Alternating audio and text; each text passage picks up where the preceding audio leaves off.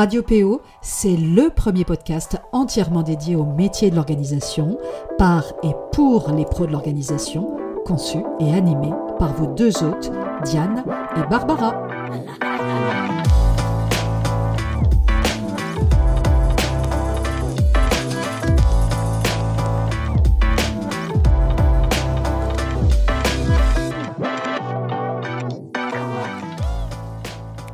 Je suis très très heureuse de vous retrouver pour un nouvel épisode du podcast Radio PO, la radio des pros de l'organisation.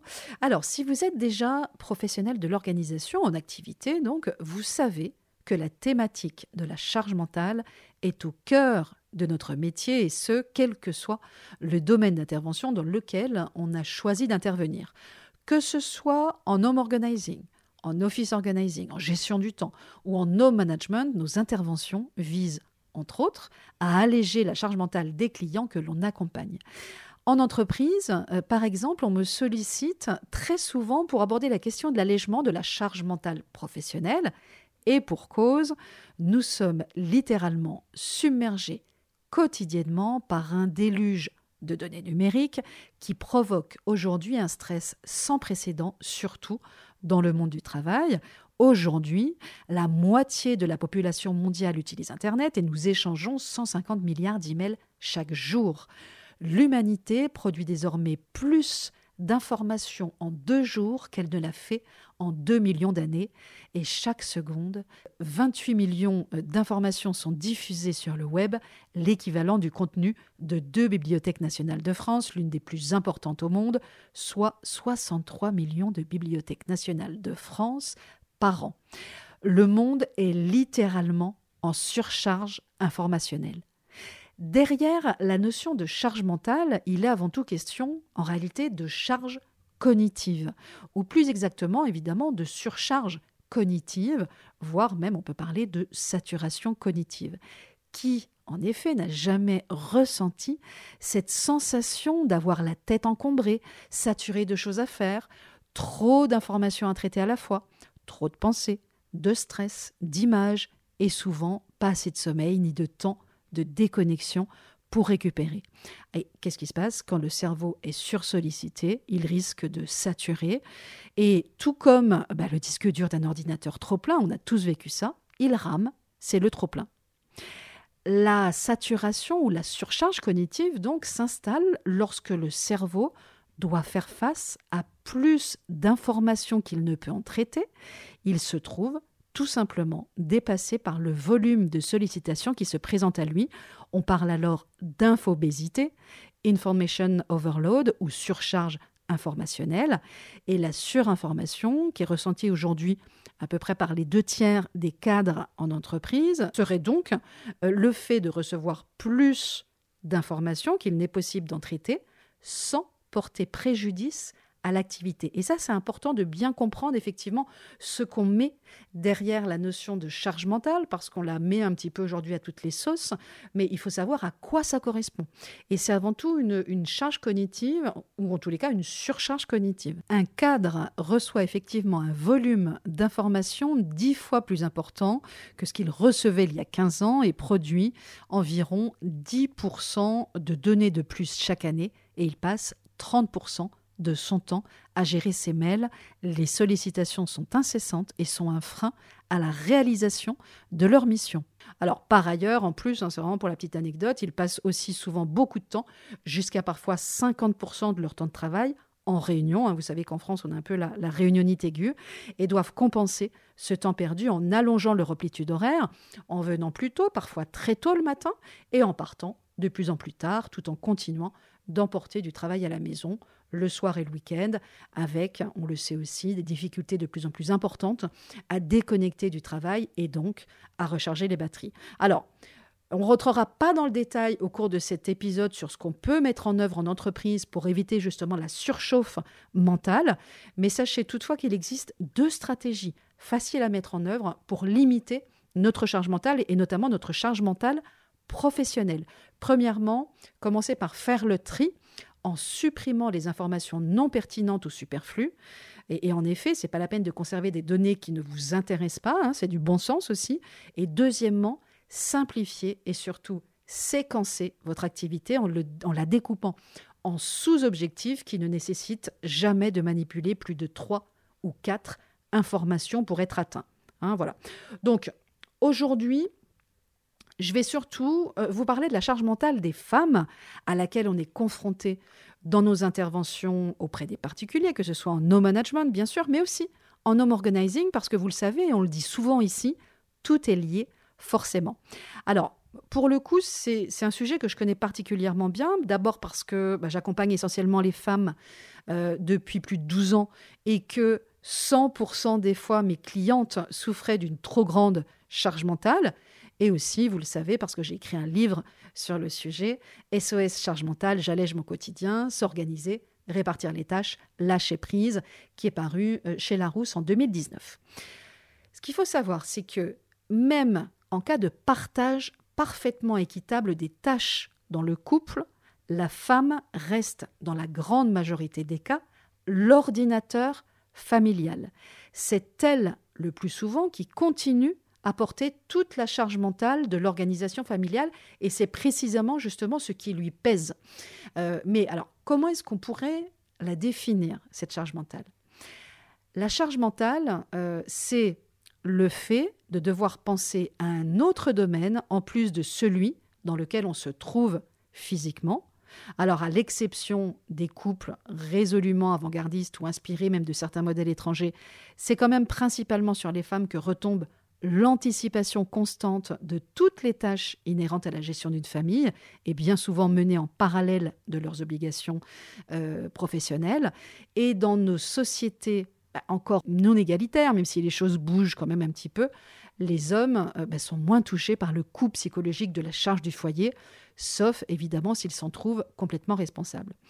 La désormais célèbre charge mentale popularisée ces dernières années par la BD euh, virale de l'illustratrice Emma Fallait demander, que vous avez probablement lu de votre côté, et reprise à l'époque par la totalité ou presque des grands médias nationaux, qui semblaient d'ailleurs découvrir un petit peu le concept. Moi, ça m'a fait beaucoup rire, entre guillemets, à l'époque.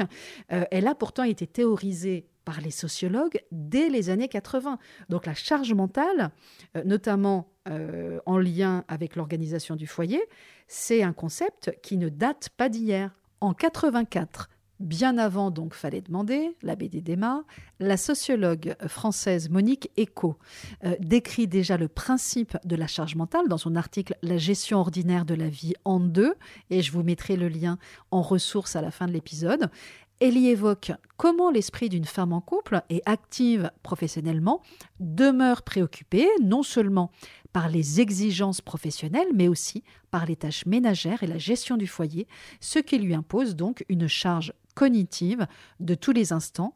Elle insiste notamment sur l'articulation de la fameuse double journée que mène euh, la femme et la sociologue met en avant le fait que la charge travail plus foyer ne se limite pas à une simple addition de contraintes parce que la personne concernée emporte en général au travail une partie des tâches à gérer pour le foyer et vice-versa, par exemple quand il faut finir de préparer chez soi la réunion du lendemain, et Monique Eco nomme alors ce concept de charge mentale ménagère. Et dans les années 90, donc un petit peu plus tard, la sociologue française Danielle Kergoat, spécialiste de la division sexuelle au travail, se penche de son côté sur les revendications des mouvements des infirmières. Et l'une de leurs demandes est alors que leur travail soit reconnu comme une activité qualifiée au même titre que n'importe quelle profession et non comme un prolongement de leur supposé attribut de femme. Et en effet, les infirmières ont euh, bah, déjà une formation, effectivement, et un salaire. Et en analysant davantage les spécificités du travail dit féminin, Danielle Kergoat utilise, elle aussi, la notion de charge mentale. Alors le travail de, Daniel Kergoat, je trouve particulièrement intéressant parce que ça fait écho aussi finalement à notre métier, notre métier de professionnel de l'organisation. Pourquoi? Parce qu'on est sur un métier également très féminisé, même si on essaye justement de le féminiser le moins possible, c'est une réalité. Euh, et d'ailleurs, on est très heureuse puisque dans notre promotion actuellement, promotion septembre 2022, on a accueilli notre deuxième homme qui se forme au home organizing Donc voilà, on, y croit, on a beaucoup d'espoir. Et c'est important que le métier ne reste notre métier ne reste pas féminisé parce qu'effectivement, on intervient dans les foyers, on intervient euh, en home organizing euh, au sujet effectivement euh, autour des objets, autour de, du tri, du désencombrement et puis du rangement qui pourrait être pour certains, et c'est le cas, on le sait, associé au ménage. Donc c'est, on est dans la sphère privée, dans la sphère de l'intimité. Euh, et donc, ça pourrait aussi être associé un petit peu, entre guillemets, hein, évidemment, euh, au travail de la femme, au foyer, etc. Et idem pour le home management. Le home management, on est sur de l'organisation familiale, de l'organisation du quotidien. Et donc, c'est encore aujourd'hui, puisqu'on le sait justement, euh, du ressort, euh, euh, encore malheureusement, hein, de, de, la femme. Et donc, on pourrait imaginer justement que on est sur des métiers de femmes, puisqu'on est sur des sphères essentiellement investies par les femmes. Alors nous, on essaye le plus possible, enfin en tous les cas à temps équilibre, et je sais que euh, la FFPO également de son côté œuvre dans ce sens, euh, pour que euh, on puisse, là encore, hein, justement, faire passer le message le plus possible qu'on est effectivement sur un métier à part entière, avec des compétences spécifiques, avec une technicité, etc., etc., pour sortir de ce prolongement finalement des attributs là encore, hein, exactement comme le, suggérait Daniel Kergoat avec les infirmières à l'époque, euh, des attributs euh, féminins et de la sphère féminine dans les foyers. En 98, euh, c'est au tour de la sociologue américaine Suzanne Walzer de publier un article présentant les résultats de son étude intitulée Thinking about the baby, donc réflexion autour du bébé. Et après avoir interrogé 23 couples devenus parents au cours des 12 derniers mois, elle en déduit que ce sont souvent les femmes qui gèrent davantage de charges mentales, émotionnelles et intellectuelles liées à l'éducation des enfants et à la tenue du foyer. Elle constate donc à travers cette étude que euh, celles-ci s'inquiètent, qu'elles organisent, elles gèrent plus que leurs compagnons. Et même lorsque les tâches domestiques sont équitablement réparties avec le père, ce sont tout de même elles, c'est pour ça qu'on parle aussi d'ordinateur familial qui commence à établir la liste des choses à faire. Et je suis sûre que si vous m'écoutez là, et je sais qu'on est quand même plus écouté par les femmes que par les hommes, euh, ça devrait vous dire quelque chose. Le partage des tâches ménagères reste d'ailleurs encore aujourd'hui l'une des démonstrations les plus flagrantes justement des inégalités hommes-femmes dans notre société parce qu'on est sur des inégalités qui persistent. Euh, elle est inscrite la plupart du temps au sein même des foyers et elle a très peu diminué au cours des 25 dernières années. Selon l'INSEE, alors ce sont des chiffres qui datent un petit peu, qui datent de 2010, donc effectivement on est euh, en 2023, les femmes prenaient en charge 64% des tâches domestiques et 71% des tâches parentales.